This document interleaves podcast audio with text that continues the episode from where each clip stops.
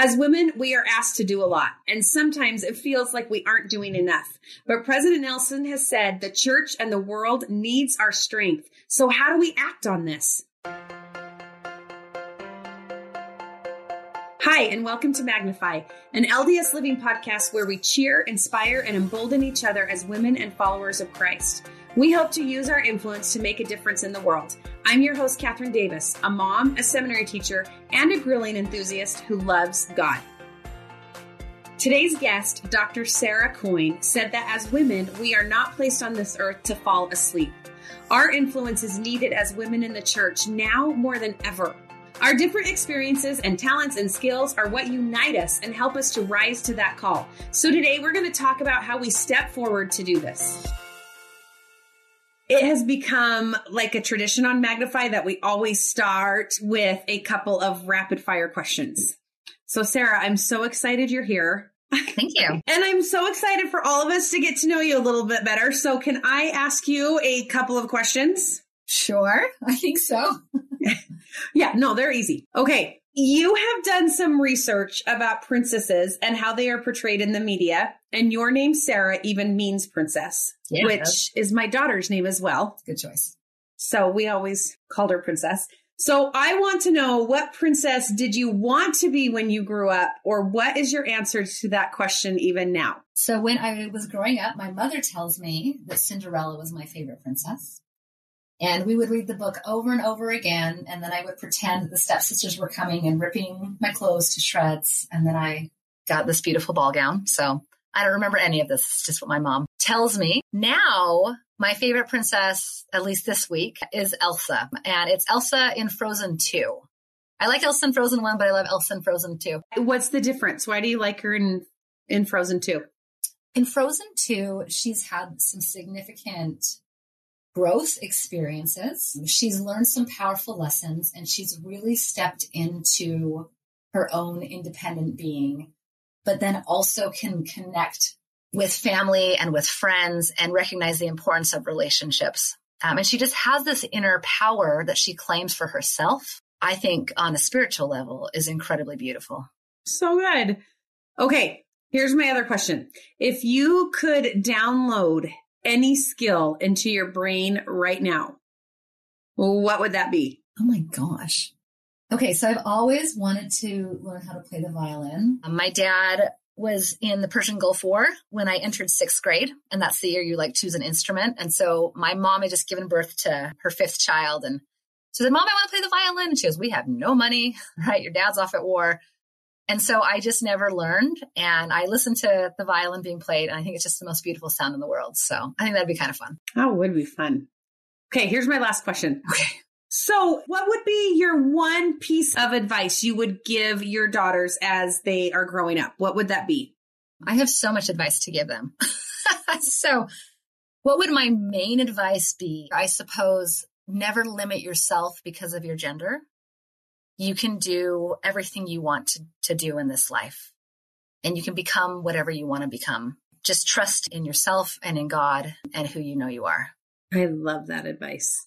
So you gave an amazing address at BYU and I want to quote your own words back to you. Okay. Which I know that sometimes sounds really weird when you hear it back. You're like, yeah. ah. But you said this, which I love. You said, as women, we have many roles, but we have one thing in common. We are daughters of a heavenly father who loves us and we love him. And he needs the women of the church more in this time than in any other. We are not here to fall asleep. And I just want to ask, what do you mean when you say we're not here to fall asleep? So I study princesses, right? As you talked about earlier. And some of the earlier princesses so, uh, Snow White and Sleeping Beauty, right? For example, their kind of role in the whole production is to kind of do their thing and then they're enchanted. So then they fall asleep and then they're kind of not present in the film for a while.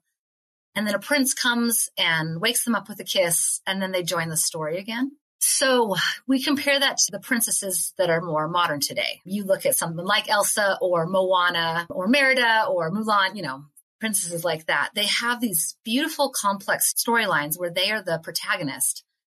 And their role in the film is not just to fall asleep, but to be active, to be active participants in their own lives, in following their own dreams and helping other people in making their mark in this world in a really significant way. So I think that's what I was referring to when I said, uh, we're not here just to fall asleep. Well, it reminds me of that talk from President Nelson, a plea to my sisters, when he said this. He said, We need your strength, your conversion, your conviction, your ability to lead, your wisdom, and your voices. The kingdom of God is not and cannot be complete without women who make sacred covenants and keep them, women who can speak with power and authority of God. How does that quote remind you of what you said? We are not here to fall asleep. So I love that talk.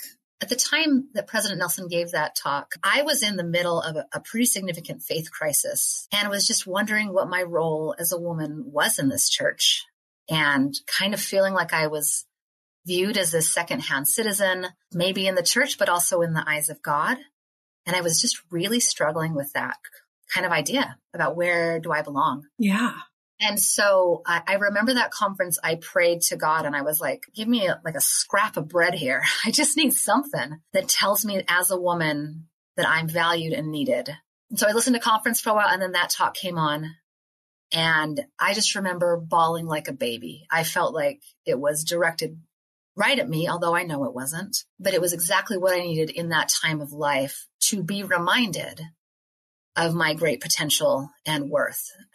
And I shouldn't have needed a talk, right?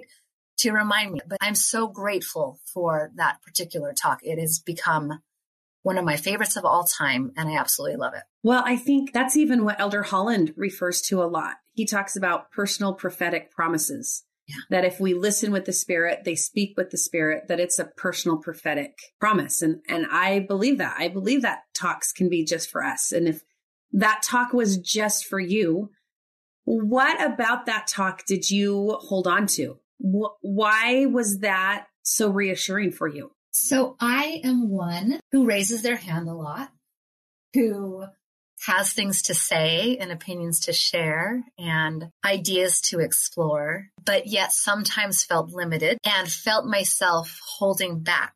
And so like that combined with kind of this faith crisis I was in, it just gave me the strength to say like, no, Sarah, like you have valid ideas, thoughts, opinions, insights, all of it. And, you know, apostle the Lord is asking you, is pleading with you. It's called a plea to my sisters to be that voice. And so when something comes in your mind, you, you got to share it. You got to have the courage to do it. Yeah. So it was almost empowering you to use your voice and share it. Yes. I've also found as I have gotten older to really be an advocate with my voice for other women and for girls. And that's how we strengthen, frankly, both men and women. So I just want to ask you a question. It's a little sidestepped, but you kind of mentioned a faith crisis that you were having. Yes. And I guess I wonder if it's really a crisis or if it's a faith journey.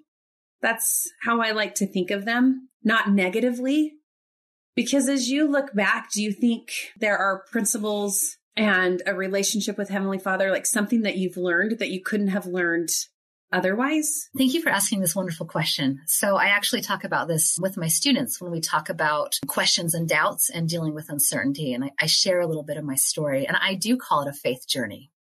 Some people call it a faith expansion. Oh, I like that. Some people call it a faith crisis. But yeah, I, I say faith journey. I think the time I was referring to felt like a crisis because it felt like all of the walls were coming down and the rug had pulled out from under me. So I felt very much in crisis mode where I had been, you know, smooth sailing beyond that. Yeah. Even when I kind of resolved the issue at hand, you know, President Nelson at the time gave his talk and it was great. And okay, I can be fine other things have come up since then. And there's still questions and there's still doubts because I'm a thinker, right? That's what I do, right? I ask big questions. Right. And so I do refer to it as a faith journey. And I would never, ever throw away those experiences. I feel like they have made me who I am today. I feel like I am a far more deep person and my testimony of God and of Jesus Christ, it has a far more depth to it than anything I had before I went through kind of these, these hard experiences where you have to confront the hard questions and find your place and find that space of belonging. But there's pain and beauty in the wrestle, is kind of how I talk about it. But the wrestle makes you stronger. It does, right? It's not easy. No. But it does. And I love how you said for you, that made you feel empowered, right? To use my voice and to speak with power and authority. But I think for some, that might feel intimidating. Oh, yeah. Right? For some, they might feel like, what? I have to do more? I, I needed to do more? How do you not let that intimidate you? So, as women, we always put so much on ourselves, right? And so, whenever we're asked to do something extra, it's like, I can't fit that in. I got a million yeah. things going on in my life. How on earth can I do one thing more? Right. So I, I, think perhaps ask yourself, you know, why are you feeling intimidated? Be curious about what that is for you.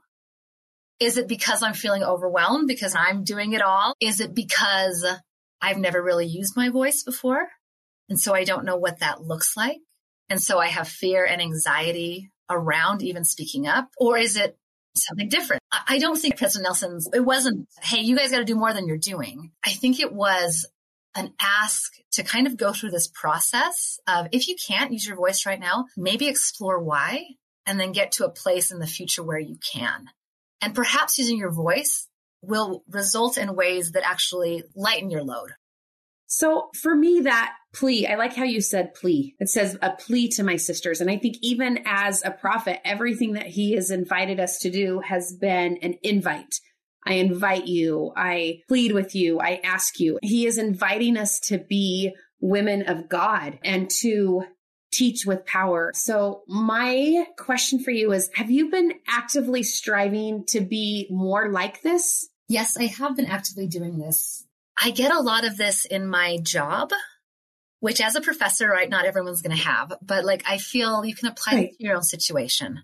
So early on in my life, I was spiritually directed to go get my education. Get as much education as you can, President Hinckley said. So I got the PhD. I was working. Which could not have been easy. No, gosh, no, no right? And, and yeah. people, my relatives told me, you're not following the prophet. You should be having all these babies. And so after the babies came, I had all of this mom guilt of where I'm like, am I doing the right thing? Am I doing what God wants me to do?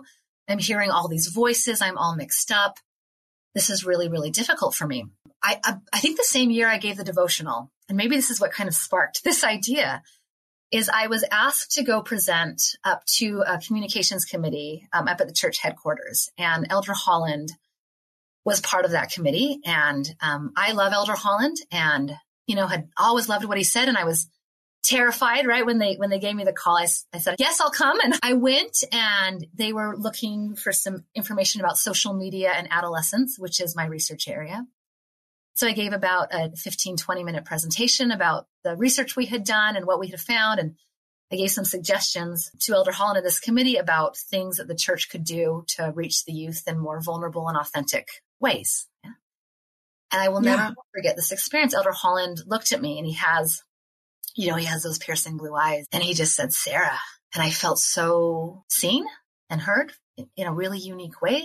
And, he said, This is exactly what we need to be doing. And he looked around the room and he said, How can we do this? How can we do this? And then we spent, you know, half an hour talking about what the next steps were. I remember calling my husband on the phone on the way home.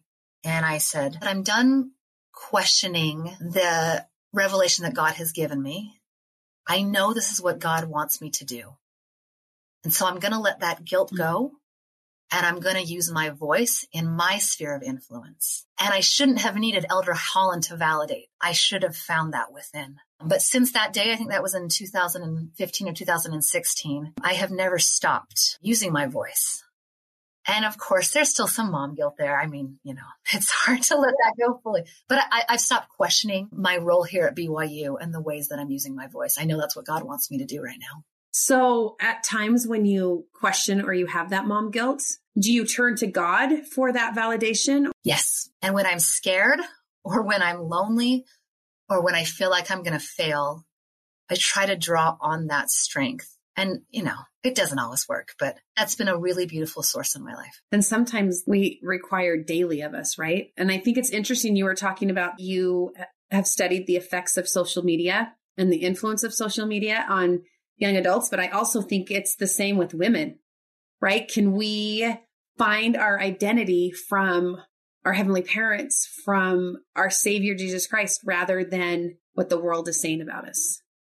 Yeah, we've done some studies around motherhood and social media and the social comparisons that especially new moms make, trying to compare ourselves to these, you know, seemingly perfect moms who have everything in, in check and we have to be this and this and this, this. You'll always come up short, right? Although they can be a wonderful source of all sorts of things. And I think that's why I chose to give my devotional, which I could have given on any topic on our divine identity, because so much of my own strength and courage and power come from a, an understanding of what that is for me in my life.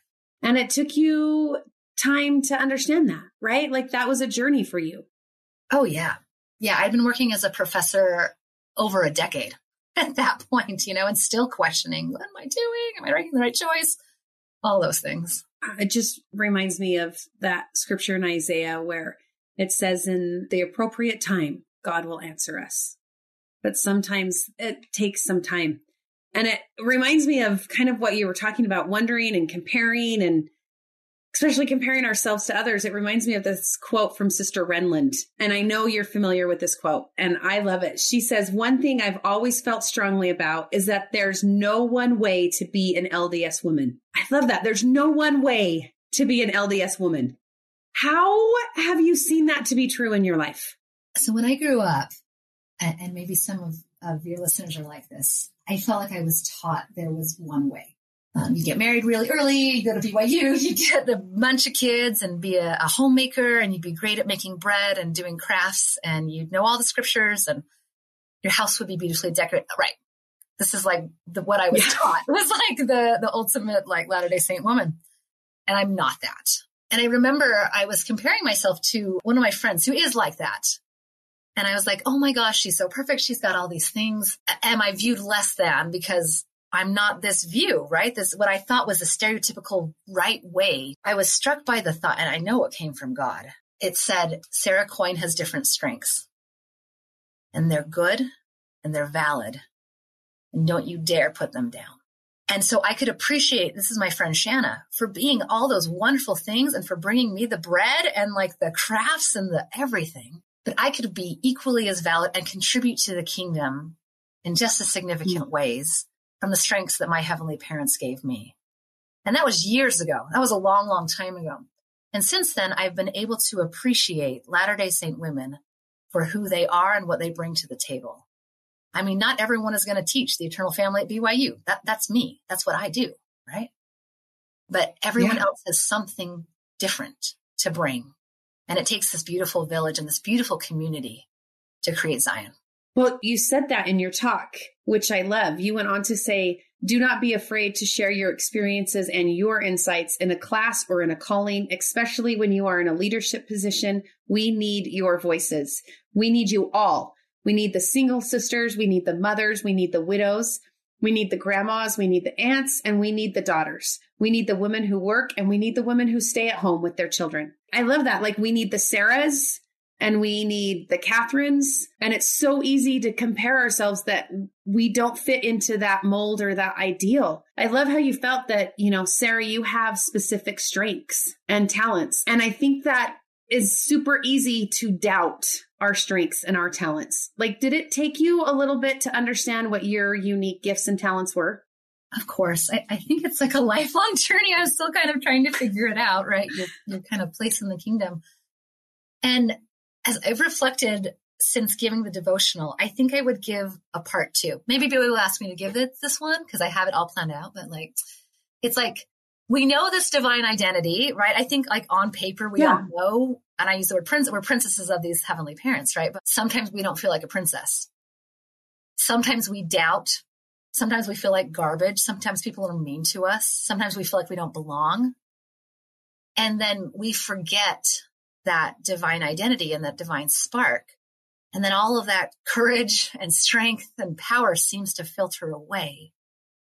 And so just kind of validate those feelings when they come. I think it's a very human thing to happen, right? Because in my in my devotional, I'm like, this should change everything, right? The way you see yourself and behave, and then I realize there's a part two, and it's like when you feel like that, what do you do? How do you get it back? I was trying to reflect on what helps me kind of get back in beyond, you know, praying or. Yeah. Yeah. What does? Yeah. I realized it's spending time with women and just feeling of their strength. And they lift me up and they remind me of who I am. And there's this beautiful sisterhood that helps me remember. So very grateful for women. So I wonder, as you've been on your life journey to use your gifts and your talents, what have you learned about the Savior? What have you learned about his character as you've tried to understand who you are? Oh, that's such a good question. So I first learned as I advocate and I use my voice for the marginalized, the people who struggle to have a voice in certain circumstances. I feel Christ in a really unique way because that is what Christ did. He spent his time advocating for the marginalized, for the women, for those that society had brushed off and had deemed you can't even come, you know, in our in our society. And like that is how he spent his time, is using his voice and his strengths to advocate. I, I just felt really close. That's the gospel of Jesus Christ to me, is to connect us with everyone in the equation here. The other thing that I've learned as I've used my voice is that Christ loves women. And we saw that throughout his life in many, many different ways, you know, from the woman at the well to the woman caught in, in adultery to Mary and Martha and to his own mother. You know, we have so many beautiful examples here, but I have just felt a deep connection to Jesus Christ as I have been able to use my voice, particularly for women. Well, James Talmage said the very first champion of women and womanhood is Jesus Christ. It's so true, right? And I see that in the life of Jesus Christ and then how I feel when I talk about equality. Again, I, I just, I feel so connected to my Savior. And I think it's because I've been trying to use my voice more and more. Well, as a mother of daughters and a teacher of so many students, I love the example of strong women. There are strong women in the scriptures. There are righteous women at church and in our neighborhoods. And there are righteous women in our classes and to encourage that and to see that and to recognize that. And that's what Jesus did. That's what the Savior did, right? He encouraged and he brought in. Sarah, we like to end every episode with a small and simple challenge that we can take into the week to implement and just kind of think about. So I want to ask you if you have a small and simple challenge or reminder for how we can be these women that do not fall asleep, but that are participating in the work. I would say just be curious this week. So we talked about that a little bit earlier, but think about the ways in which you want to use your voice, but you haven't for some reason. So your small and simple thing is to simply sit with that for five minutes and be curious about what's going on. And then if you want, you can write that down and take the next steps, right? We talked about some next steps, but just be curious this week and see where it leads you to. I think we've lost that art of being curious or wondering. I think I say it at least once in my class every every time. That is awesome. Sarah, thank you so much. I loved our conversation today, and I love this quote from President Nelson in that same talk, A Plea to My Sisters. President Nelson says, Today, let me add that we need women who know how to make important things happen by their faith and who are courageous defenders of morality and families in a sin sick world. We need women who are devoted to shepherding God's children along the covenant path toward exaltation. Women who know how to receive personal revelation, who understand the power and peace of the temple endowment. Women who know how to call upon the powers of heaven to protect and strengthen children and families. Women who teach fearlessly. How grateful I am for women who have shepherded my children, who have been there for me, who are leaders and examples, who teach fearlessly. Thanks for being here and hop on over to Instagram at Magnify Community for more inspiration and conversation. And of course, subscribe and listen to the Magnify podcast wherever you get your shows. See you next week.